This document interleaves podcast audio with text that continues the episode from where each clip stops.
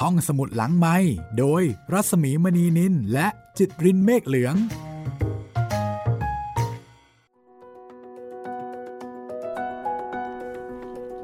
สวัสดีค่ะ ได้เวลามาเจอเจอกันอีกครั้งนะคะ ห้องสมุดหลังใหม่กับแจ๋วเจอผีค่ะ สวัสดีครับพี่หมีครับ ก็สง่าอารัมพีนะคะ ชื่อนี้อาจจะเจอเจอได้เวลาที่เราฟังเพลงนะคะครับ เพลงเพราะเพราะๆเพลงคลาสสิก เพลงระดับในตำนานใช่ก็จะรู้จักสง่าอารัมพีค่ะ แต่สำหรับหนังสือเรื่องนี้นะคะ ก็ต้องรู้จักแจ๋วค่ะ ใช่ ลุงแจ๋วค่ะ ซึ่งเล่าเรื่องผีได้สนุกสนานแล้วก็ได้ความรู้ด้วยนะคะ ครับ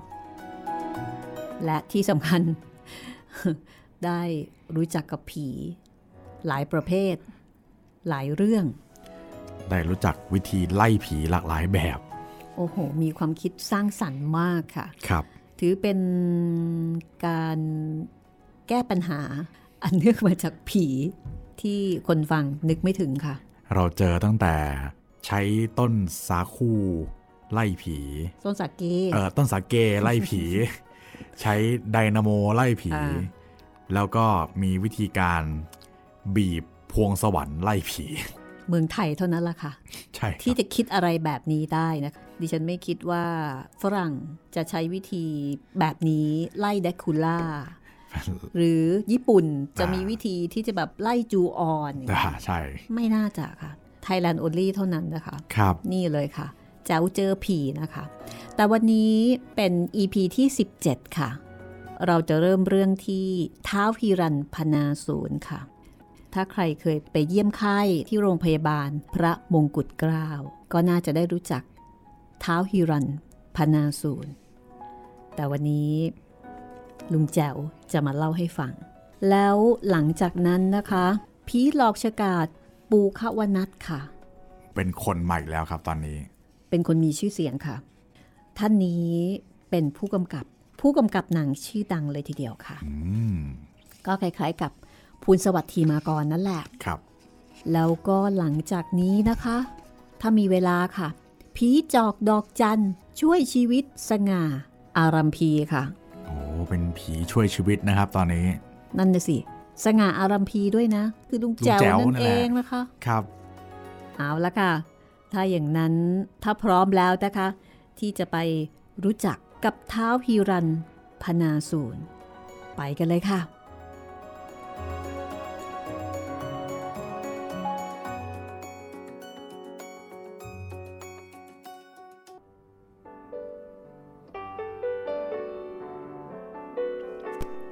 พระบาทสมเด็จพระมงกุฎเกล้าเจ้าอยู่หัว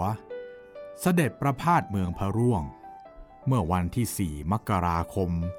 รศ 126 นี่เป็นการเสด็จครั้งที่สองส่วนครั้งแรกที่เสด็จประพาสมณฑลพายัพนั้น เสด็จเมื่อรศ125 ทั้งสองคราวนี้ยังไม่ได้เสด็จถลิงถวันราชสมบัติ เมื่อคราวเสด็จพระราชดำเนินจากอุตรดิตถ์ไปในทางป่าเวลานั้น พวกที่ตามเสด็จพระราชดำเนิน มีความหวาดหวั่นเกรงกลัวไข้ป่าและอันตรายต่างๆที่พึงมีมา จึงได้ทรงพระกรุณาดำรัสชี้แจงว่า ธรรมดาเจ้านายใหญ่โต จะเสด็จแห่งใดก็ดี ก็จะมีเทวดาและปีศาจหรืออสูรอันเป็นสัมมาทิฏฐิ ประพฤติชอบเห็นชอบ คอยตามป้องกันภัยอันตรายทั้งปวง มิให้มากล้ำกลายพระองค์ และบริพารผู้โดยเสด็จ อย่าได้มีผู้ใดวิตกไปเลย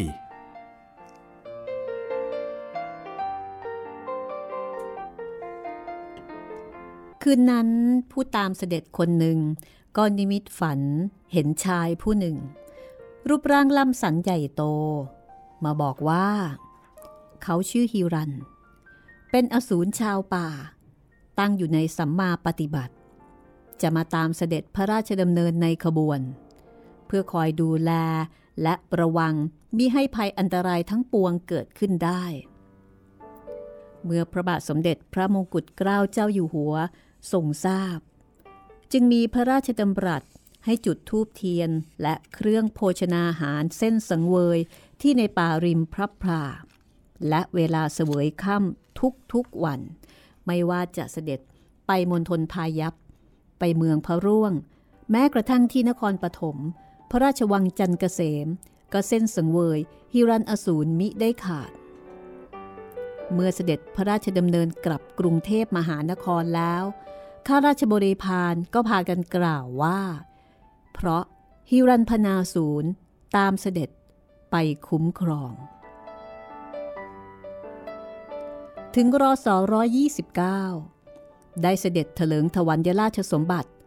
พระบาทสมเด็จพระมงกุฎเกล้าเจ้าอยู่หัว ทรงคำนึงถึงฮิรันอสูร จึงทรงพระกรุณาโปรดเกล้าโปรดกระหม่อม ให้ช่างหล่อรูปฮิรันอสูรด้วยทองสำริดแล้วเสร็จในเดือนเมษายนรศ130 จากนั้นก็โปรดเกล้าโปรดกระหม่อม ให้พนักงานจัดเครื่องเส้นสังเวยตามสมควร เชิญให้ฮิรันอสูรเข้าสถิตในรูปสำริดนั้น แล้วพระราชทานนามให้ว่า เท้าฮิรันพนาสูรมีชดาเซิดอย่างไทยโบราณ และมีไม้เท้าเป็นเครื่องประดับยศสืบไป จมื่นเทพดรุณทร มหาดเล็กผู้หนึ่งของพระบาทสมเด็จพระมงกุฎเกล้าเจ้าอยู่หัวเล่าว่า ในหลวงทรงเรียกเท้าฮิรันพนาศูนย์ว่า ตาฮิรันหู มหาดเล็กทุกคนรู้จักอภินิหารของฮิรันหูดี เล่ากันต่อๆมา ดังนี้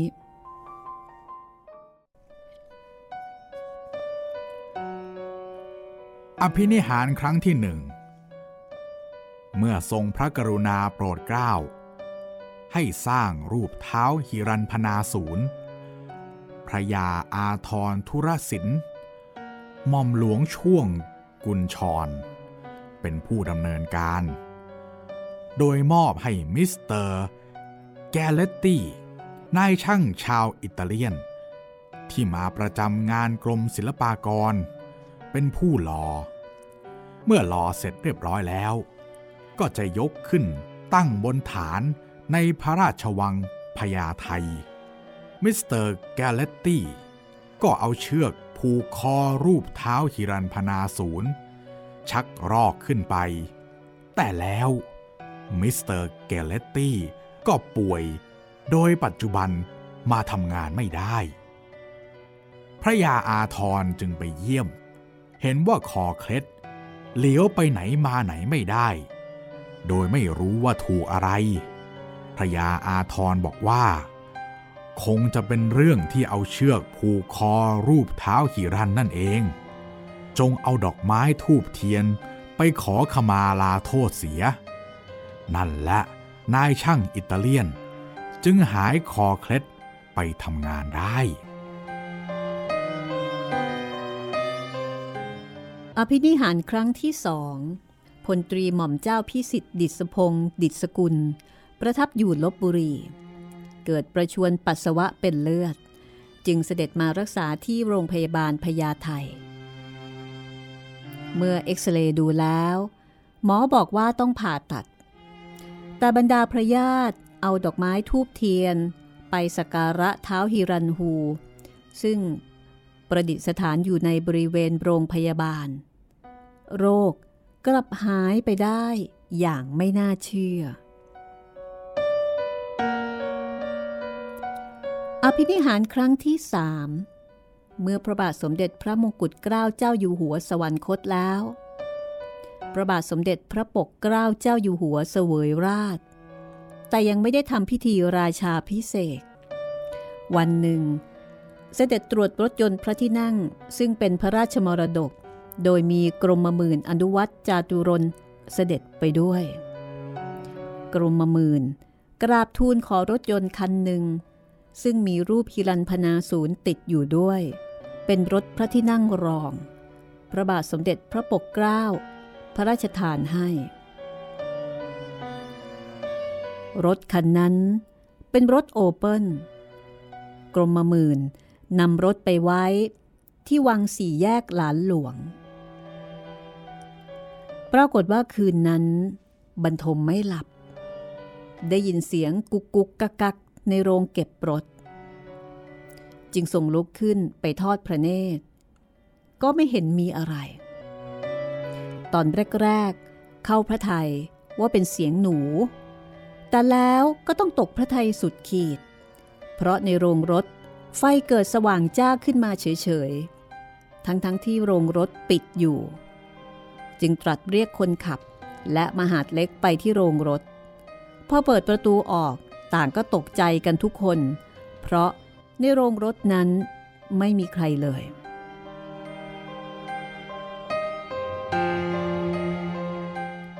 แต่รถได้หมุนเอาหัวและท้าย ขวางโรง ต้องช่วยกันกลับรถใหม่ตั้งนาน กรมหมื่นอนุวัต จึงต้องเส้นสังเวยเท้าหิรันพนาศูนย์และไม่กล้าใช้รถคันนั้นอีกเลย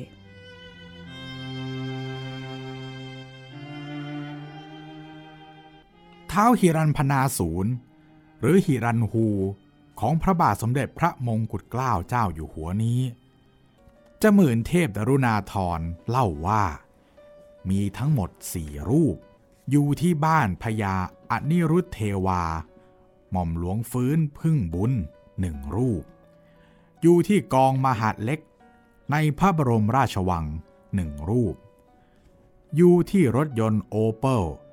พระที่นั่งรองที่กรมเมินอนุวัตขอพระราชทานไปหนึ่งรูป อยู่ที่บริเวณโรงพยาบาลพระมงกุฎเกล้าพญาไทหนึ่งรูป ปัจจุบันนี้ ผมทราบว่า ได้มีการเข้าทรงเท้าหิรันหูแล้ว โอกาสหน้าจะขอสัมภาษณ์ท่าน เพื่อนำมาเล่าในแจ๋วเจอหิรันหูต่อไป หากท่านไม่อนุญาต ก็แล้วกันไป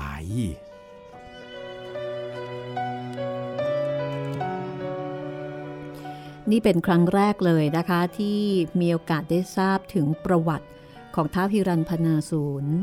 คือก่อนหน้านั้นไปเยี่ยมคุณแม่ของเพื่อน ซึ่งผ่าตัดสมองที่โรงพยาบาลพระมงกุฎเกล้า เพื่อนก็พาไปนี่แหละค่ะ แถวแถวศาลของท้าวพิรันพนาศูนย์นะคะ ตอนนั้นก็บอกว่าเป็นเป็นเจ้า หมายถึงเป็นเป็นเจ้าในแง่ของผีนะแล้วก็บอกว่าเกี่ยวข้องกับรัชกาลที่ 6 ตอนนั้นก็แปลกดีเนาะเพราะว่าจริง ๆ แล้วรัชกาลที่ 6 เนี่ย ท่านเรียนหนังสือมาจากยุโรป ท่านก็สมัยใหม่ทีเดียวหลักหมายถึงในสมัยนั้นนะคะครับแต่ปรากฏว่าเท้าฮิรันพนาสูตรมีความเกี่ยวข้องกับรัชกาลที่ 6 นะคะครับ นี่แหละค่ะเพิ่งจะมาได้รู้นะว่าเป็นด้วยประการชนีอ่าเป็นด้วยประการชนีนะคะ แล้วก็มีชื่อเล่นของท่านด้วยที่บอกว่ารัชกาลที่ 6 เนี่ยจะเรียกเท้าฮิรันพนาศูนย์ว่าฮิรันฮู อันนี้ไม่ทราบ ความหมายเนาะครับอาจจะเป็นภาษาความหมายของของท่านเองว่าฮิรันฮูแต่ถ้าเกิดว่าชื่อจริง ๆก็คือฮิรันพนาศูนย์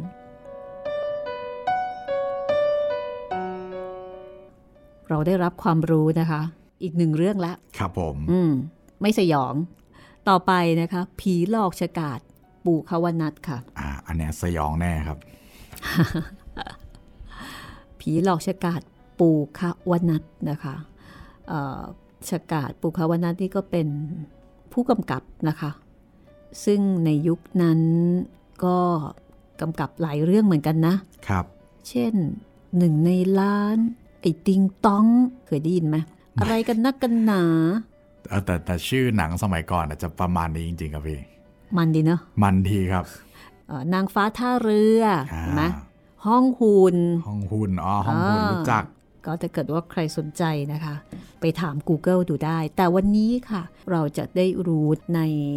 เจ้าเจอผีนี่แหละค่ะครับเป็นประสบการณ์ของผู้กำกับค่ะ ครับผม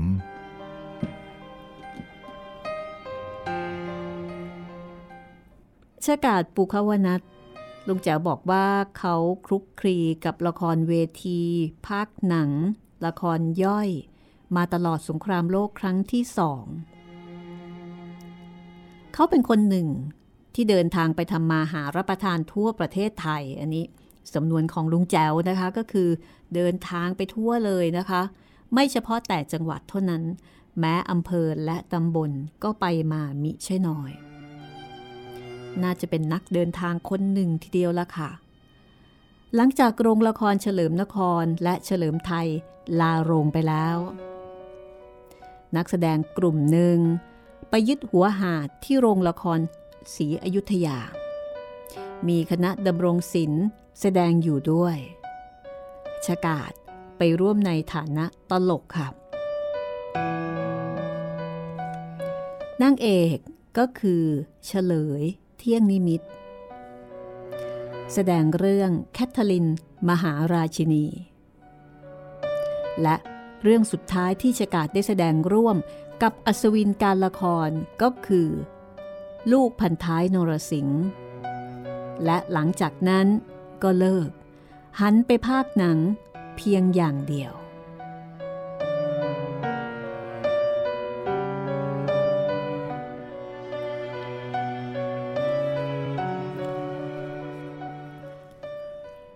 สมัยที่ลูกระเบิดยังตูมตูมตามตามอยู่ในกรุงเทพ หนังฝรั่งไม่มี มีแต่หนังญี่ปุ่น พี่มอมรุจิราของเราดังมาก ภาคหนังบริษัท เองะไฮคิวชะ เสียงชัดแจ๋ว ส่วนชกาดเริ่มภาค ก็ไปต่างจังหวัดทีเดียว เพราะไม่มีใครจ้างภาคในกรุง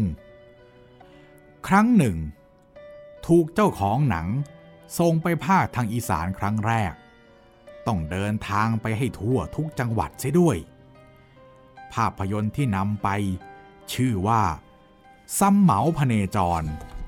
เป็นภาพยนตร์จีนขาวดำที่เกลียวกราวมากในยุคนั้น แบบเดียวกับเจ้ายุทธจักรเกลียวกราวในยุคนี้ หนังเรื่องนี้เป็นของแปะยง ซึ่งมาเปลี่ยนชื่อใหม่ว่า พยง และใช้ชื่อสำนักงานว่า พยงภาพยนตร์ จัดจำหน่ายใหญ่โตมิใช่เล่นในยุคนี้ เราเดินทางกันสองคน คือคนคุมเงินและภาค สมัยโน้น ภาคคนเดียวเสียงหญิงชาย โรงหนังสุดท้ายที่ไป คือโรงหนังในจังหวัดหนองคาย ชื่อโรงบันเทิงจิต หน้าโรง มีโรงแรมชื่อ เข่งพัง เป็นโรงแรมที่นักภาคทุกคนต้องนอน ห้องเรียงกันเป็นตับไปตามระดับของถนนฝุ่น หน้าห้องเป็นระเบียงยาวสุดหัวสุดท้ายของโรงแรม พวกนักภาคชอบยึดเอาห้องที่มีระเบียงเหล่านี้ เพราะยามเย็นว่างงานภาค จะได้นั่งรับประทานอาหารบ้าง กงกันบ้าง ตามประษา แล้วยังเห็นเขียวเขียวแดงแดงที่เคลื่อนไหวไปตามถนน เรียกว่า ชมนางฟรี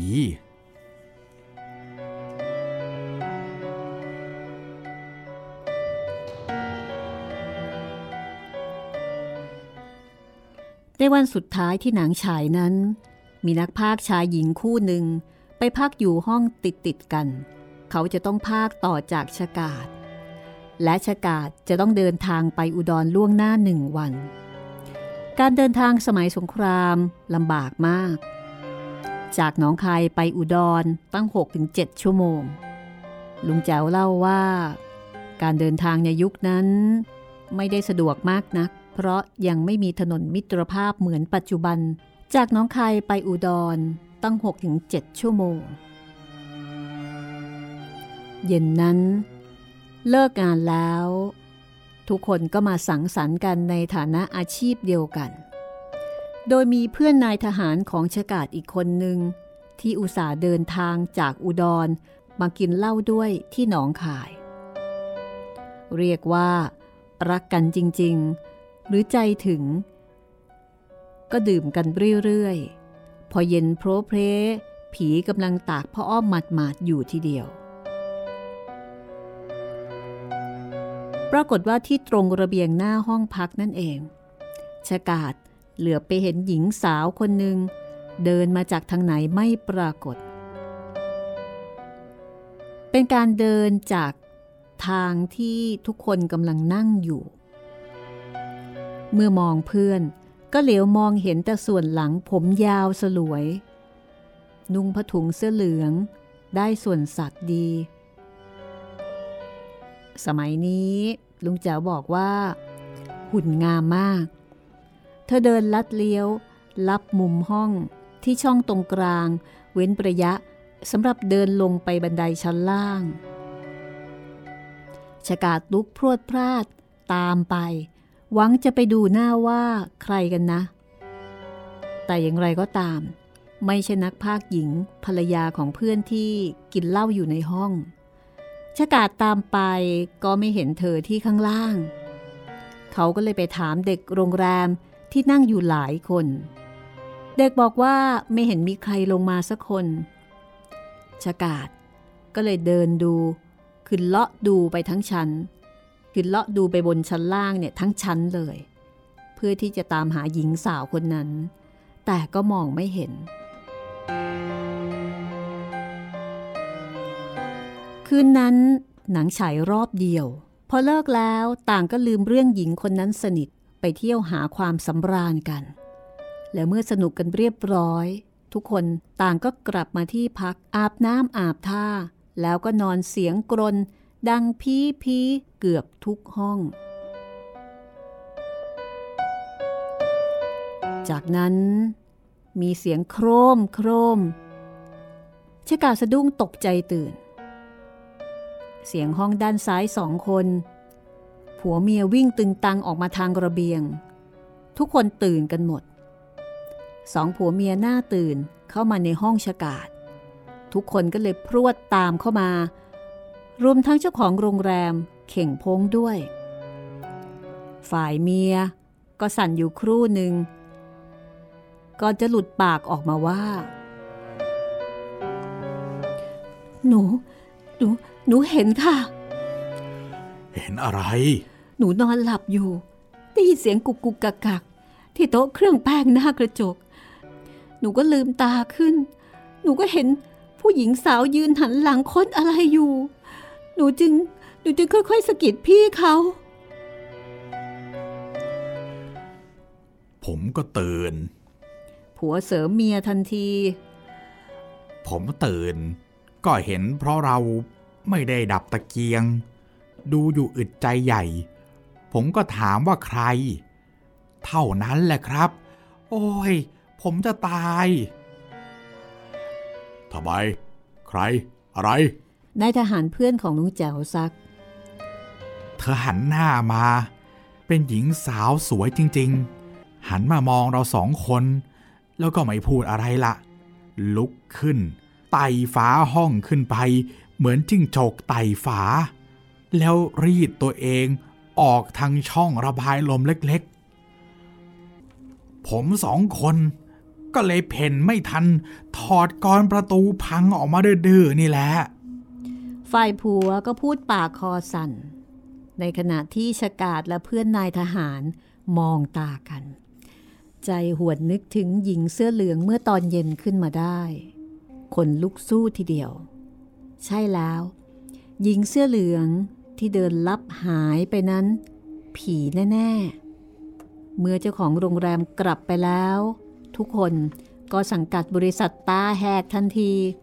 นั่งจับกลุ่มคุยกันจนสว่าง แล้วก็แยกย้ายกันออกจากโรงแรมเข่งพงโดยด่วน เจอกันหมดเลยนะคะ ครับ ทั้งผู้หญิงทั้งผู้ชาย ไม่เลือกเพศค่ะ เสมอภาคมากเลยนะคะโอ้ผมเนี่ยเป็นคนที่ไม่ชอบอะไรไต่ๆครับพี่ถ้าเป็นถ้ามาอย่างเงี้ยผมก็คงไม่รอดเหมือนกันอันนี้มันไม่ได้แบบ มันไม่ได้น่ากลัวนึกออกไหมมัน แต่ว่ามันเอ้ยมันขนลุกอะ่ะมันหยีหยียังไงก็ไม่รู้ทำไมถึงต้องหลอกด้วยวิธีแบบนี้นะเนี่ย ใช่อื้อหือ แหมอุตส่าห์ตามผีอะใช่ที่ดูดิ เจอที่ห้องเลย ทีนี้มาเจอเรื่องนี้กันบ้างนะคะ ผีจอกดอกจันช่วยชีวิต สง่าอารัมพีค่ะอืมอันนี้ก็ลุงแจ๋วเล่าเองเลยนะคะ ครับ เป็นคนประสบเองด้วย เรื่องของเรื่องค่ะสออาสนะจินดา เอ๊ะคุณจิตริน รู้จักสออาสนะจินดาใช่ไหมคะครับ รู้จักครับพี่เป็นนักแสดงที่เป็นนักแสดงในตำนาน เป็นคนที่น่าเท่มากๆนะคะ คือเท่ตั้งแต่หนุ่มจนกระทั่งเข้าสู่วัยสูงอายุอะใช่ คือนึกถึงอันนี้ไงฌอนคอนเนอรี่อ่าอะชฌอนคอนเนอรี่ถ้าพูดง่ายๆนะ แก่ยังไงอะก็ยังดูเท่อะครับ แล้วก็เก่งด้วยนะคะส. อาสนจินดาได้จัดทำหนังสืออนุสรณ์ให้จอก ชื่อว่า งานชิ้นสุดท้ายของจอกดอกจันทร์ถล่มฟ้า หนังสือนี้นะคะพิมพ์แจกในงานศพจอก เมื่อปีพศ 2493 ค่ะ ซึ่งใครต่อใครก็เขียนไว้อะไรด้วยกันทั้งนั้น แม้กระทั่งสดกุรมะโลหิต ก็ยังเขียนเอาไว้ดังนี้ค่ะ ลองฟังดูนะคะ เราอาจจะได้รู้จักจอกดอกจันว่า เขาเป็นใครค่ะ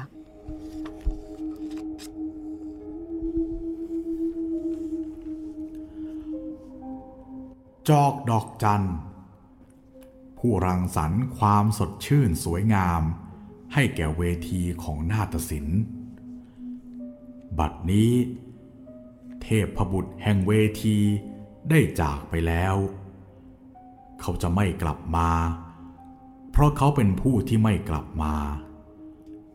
จอกดอกจันทร์จะไม่กลับมาแน่นอน ร่างกายเขาจะสิ้นสูญไปในภพค่ำวันนี้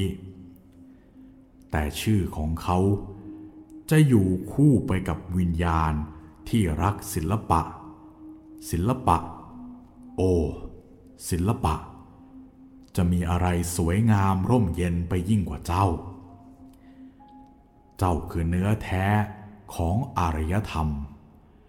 เจ้าคือเครื่องวัดความสูง ความต่ำ ความละเอียด ความหยาบของดวงจิต ศิลปะ เป็นสิ่งเดียวที่ทำให้โลกนี้มีลวดลาย มีสี มีแสง ตลอดจนมีเสียงที่งามและไพเราะ เราผู้รักศิลปะ ได้มีชีวิตอยู่ด้วยความสุข ที่ศิลปะให้แก่เรา เราเทิดศิลปะไว้ เหมือนเราเทิดประทีปที่ส่องทางชีวิต ชีวิต โอ ชีวิต ชีวิตที่มืดมัว ไม่มีแสง ก็คือชีวิตที่หันหลังให้แก่ศิลปะ ชีวิตที่ไร้ศิลปะ ควรรือที่เราจะปรารถนา ควรรือที่เราจะพึงใจ มันแห้งแล้งเปลี่ยวเปล่า เยือกเย็นและป่าเถื่อน จอกดอกจันได้อาบชีวิตของเขาไว้ในศิลปะ เขาเกิดมาในเวที และตายไปในเวที เขาเป็นเทพบุตร แห่งความรื่นรม ที่ยิ้มให้แก่คนทั้งหลาย แต่ว่า ยิ้มนั่น บัดนี้มีแต่น้ำตา เราร้องไห้ให้แก่เขามากกว่าที่เขายิ้มให้เรา โอ้จอกดอกจันผู้มีนามแท้ว่าศัก สาริกบุตร เธอจากเราไป เหมือนดวงเดือน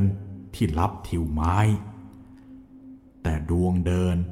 มีวันกลับ เธอเล่า เธอจะกลับมาอีกหรือ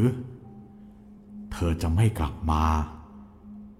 จอกดอกจันของเราจะไม่กลับมา เธอได้เป็นผู้ที่ไม่กลับมาเสียแล้ว เราจะจำชื่อเธอไว้ เพราะชื่อเธอไม่ตาย ไม่มีวันตายพญาไทย วันที่ 7 สิงหาคม 2493 จอกดอกจันเป็นดาวตลกชื่อดัง ซึ่งเสียชีวิตขณะแสดงละครเวทีค่ะ จอกกับครูแจ๋วกินเหล้ากันมาตั้งแต่ปีพศ 2484 ก่อนกองทัพญี่ปุ่นบุกแผ่นดินไทยเมื่อ 8 ธันวาคม 2484 จอกแก่กว่าครูแจ๋วหลายปี แต่ทั้งคู่ก็คบกันสนิทใจ เหมือนเป็นเพื่อนกันมาตั้งแต่เด็กๆ ครูแจ๋วบอกว่าเรียนดนตรีภาคปฏิบัติ โดยมีครูโพ สารติกุล และครูโพชูประดิษฐ์ เป็นผู้ฝึกสอนเหมือนเหมือนกัน แล้วก็เรียนภาคทฤษฎี โดยมีคุณพระเจนดุริยางอำนวยการสอนเหมือนเหมือนกัน และเรียนวิชาสุราศาสตร์จากเวทางเหมือนเหมือนกันลุงแจ๋วบอกว่าจอก เรียนลึกกว่าลุงแจวนะ เพราะว่าเขาตั้งใจจริง และเรียนวิชาสุราศาสตร์จากเวทางเหมือนเหมือนกัน และไปเรียนวิปัสนาอาจารย์เดียวกันเสียด้วยสิ สรุปก็คือว่ากินเหล้าด้วยกัน แล้วก็ไปเรียนวิปัสสนาอาจารย์เดียวกันด้วย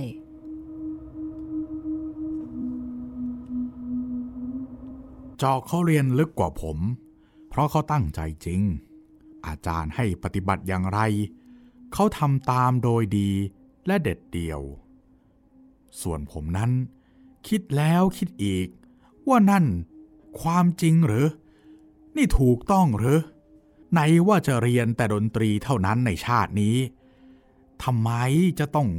วกวนไปเรียนอย่างอื่นด้วย ความคิดในใจโต้แย้งอย่างนี้ ทำให้ผมเรียนวิปัสสนาไม่รวดเร็วเท่าจอก เรียนกันหนึ่งปี ผมยังเตาะเตาะแตะแตะอยู่ จอกเข้าไปไกลแล้ว สามารถจะหลับตาดูของหาย เมื่อดูพื้นดินที่จะปลูกบ้านว่ามีเจ้าที่เจ้าทางอะไรหรือเปล่า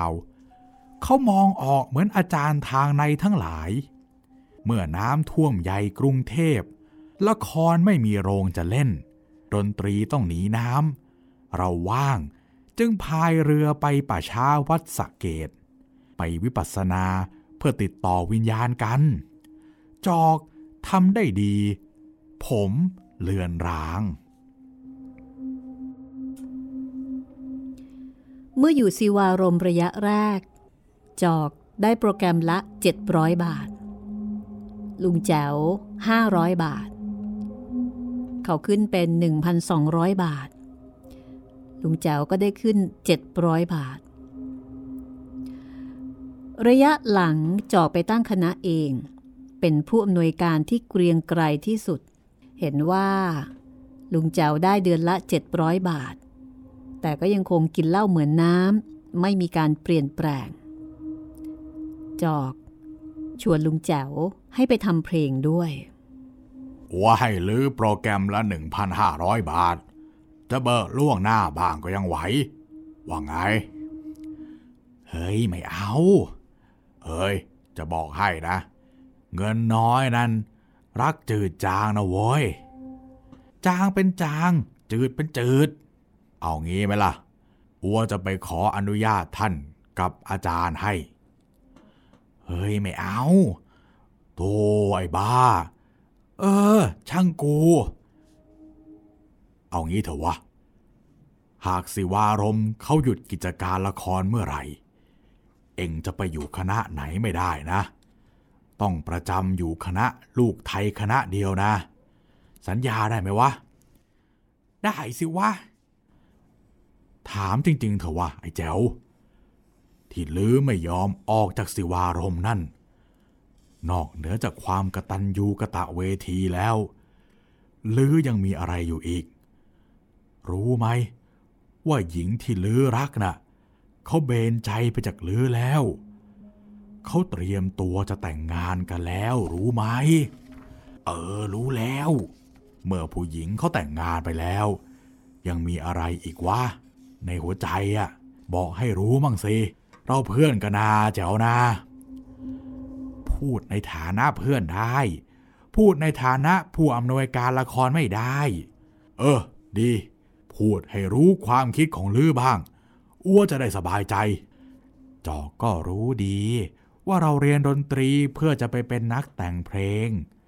เราไม่ได้เรียนดนตรีเพื่อจะเล่นดนตรีอย่างเดียว การเล่น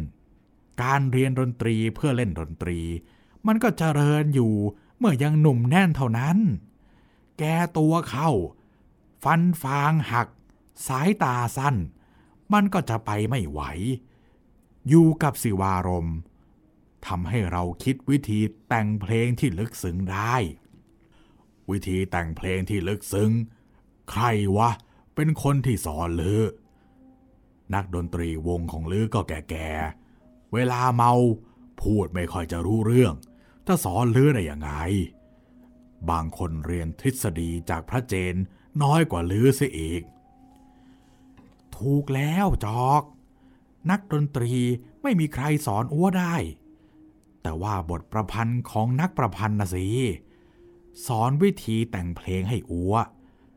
สิวารมเป็นคณะเดียวที่เลือกแสดงแต่บทประพันธ์ดีๆ ของสดกุรมะโลหิต ยาขอบ เวทาง กุมุตจันเรือง อรวันกุลปานีแม่อนง สันตสิริวันสิริ ตลอดจนบทประพันธ์ของดาวรุ่ง สุวัตวรดิรก อิงออนสออาสนะจินดา และอื่นๆ เรื่องราวของนวนิยายดีๆ นี่แหละโว้ยจอกทำให้อัวคิดวิธีแต่งเพลงให้ฟังกันได้นานๆ ไม่ใช่เพลง สลับฉาก ฟังแล้วก็ลืมกันอย่างรวดเร็ว เข้าใจคิดเว้ย แต่โปรแกรมละเจ็ดร้อยบาท มันไม่พอค่าเหล้านะ เฮ้ยพอ เพราะเรากินเหล้าโรงผสมยาดอง ไม่กินแม่โขงหรือว่าตาขาวบ้างหรอโว้ย อยาก แต่ไม่ใช่เวลานี้แจ๋วเว้ย เราเพื่อนกันนะ หรือ อ่อนกว่าอ้วหลายปี แต่อ้วก็รักลือมาก รักเหมือนน้อง รักยิ่งกว่าเพื่อนที่คบกันมาตั้งแต่เด็กๆ ถึงอย่างไร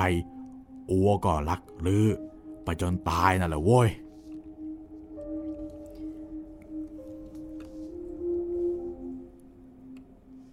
จอกก็รักลุงแจ๋วจริง ๆ นะคะ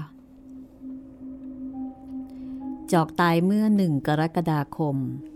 2493 รุ่งขึ้นอีกปี ถึงวันที่ 24 ธันวาคม 2494 ลุงแจวพักอยู่ที่ค่ายซ้อมสีวารม ตึกรัฐพักดี เย็นนั้นเพื่อนๆชิปปิ้ง อันมีนรงวงรัก ซึ่งเคยเรียนดนตรีมาด้วยสมัยน้ำท่วม มาชวนให้ไปเที่ยวคริสต์มาสพรุ่งนี้ ที่บ้านในห้างเชอริงซอยทองหล่อ ลุงแจวและเพื่อนๆ ก็มาดื่ม แล้วก็นัดหมายที่ร้านอาหารแม้นสีจนดึกดื่นพรุ่งนี้คือทุกคนก็จะเอารถไปรับที่โรงละครเฉลิมไทย ประมาณ4โมงเย็น คืนนั้นกว่าจะแยกกันไปนอน ก็สองยามกว่า ทีนี้เมื่อคณะชิปปิ้งกลับไปแล้ว ลุงแจ๋วขึ้นไปบนสำนักงาน โดยหิ้วแม่โขงไปดื่มต่อ กินเพลินๆ ก็เกิดความว่างขึ้นในดวงจิต จะเรียกว่านิมิตก็ได้ หรือว่าเคลิ้มฝันไปก็ได้พอเกิดความว่างขึ้นมา ลุงแจ๋วก็เห็นจอกดวงจันทร์เขาร้องตะโกนตามแบบของเขาว่า เฮ้ย งา เฮ้ย ไอ้เจ้าเว้ย คิดถึงจังวะพรุ่งนี้บ่ายสามโมงครึ่ง ไปพบกันที่สอนแดงนะ มีข่าวดีโว้ย อย่าพลาดนะ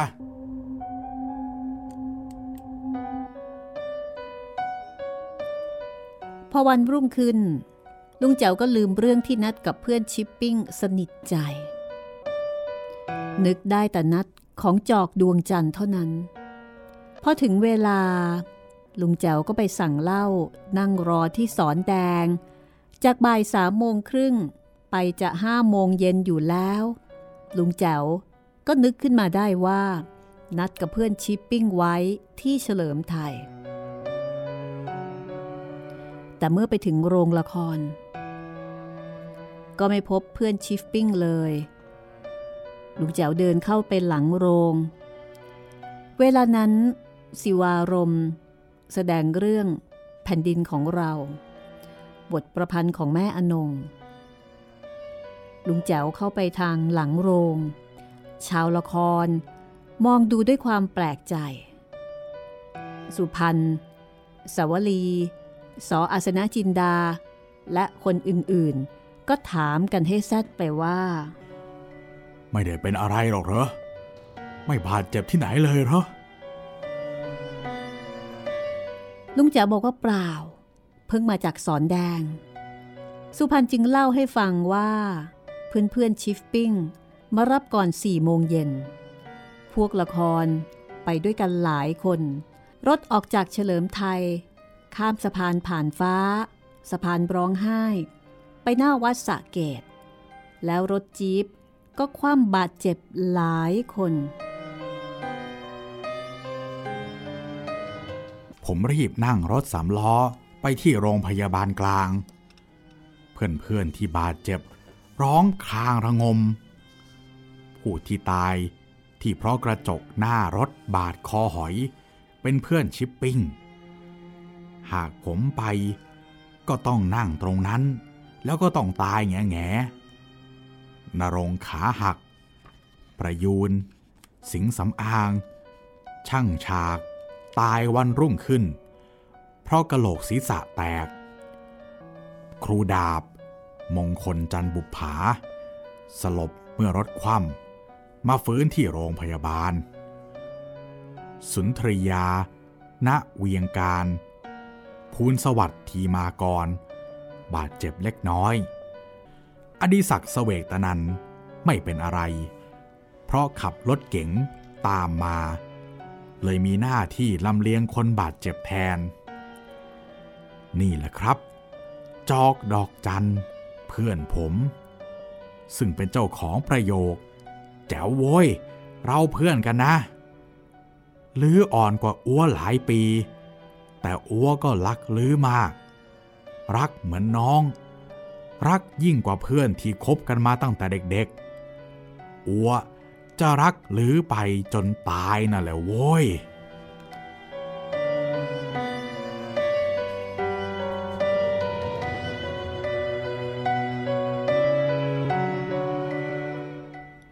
อันนี้ช่วยชีวิตจริง ๆ เลยนะคะเนี่ย จริงครับ โห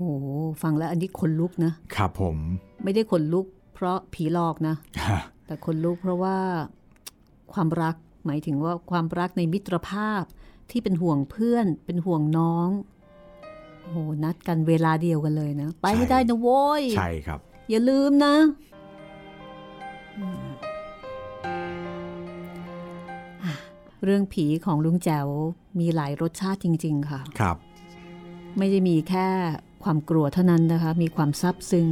โดยเฉพาะในความรักของผีกับคนเนาะซึ่งแต่ก่อนก็ก็เป็นเพื่อนกันครับ สำหรับ EP ต่อไปนะคะ EP 18 ค่ะ ผีหลอกที่บ้านบริมถนนสุรวงศ์ค่ะ ใครมีบ้านอยู่แถวนั้นหรือเปล่าครับ และตอนต่อไปอันนี้ก็เด็ดนะคะโอ้โหชื่อ อ่าอ่าคุณจิตรินอ่านสิคะแจ๋วเจอคนชื่อผีครับ ดิฉันงงไปหมดแล้วค่ะ สโตกงงนะคะเป็นแจ๋วเจอคนชื่อผีมันอะไรกันเนี่ย เป็นคนที่ชื่อผีนะครับ ไม่ใช่เป็นผี มันจะน่ากลัวไหมก็ รอฟังกันนะคะครับผมในห้องสมุดหลังใหม่ค่ะ จันทร์พุธศุกร์นะคะ ขอบคุณสำนักพิมพ์บ้านบุรพาค่ะ ที่อนุญาตให้เรานำเรื่องราวนะคะ ในแจ๋วเจอผีที่สนุกได้ความรู้แล้วก็ได้อะไรหลายหลายๆอย่าง จากการเล่าเรื่องชั้นครูของสง่าอารัมพี ศิลปินแห่งชาติสาขาศิลปะการแสดงเพลงไทยสากล 2531 ค่ะ เจอเจอกันใหม่ค่ะ สวัสดีค่ะ สวัสดีครับ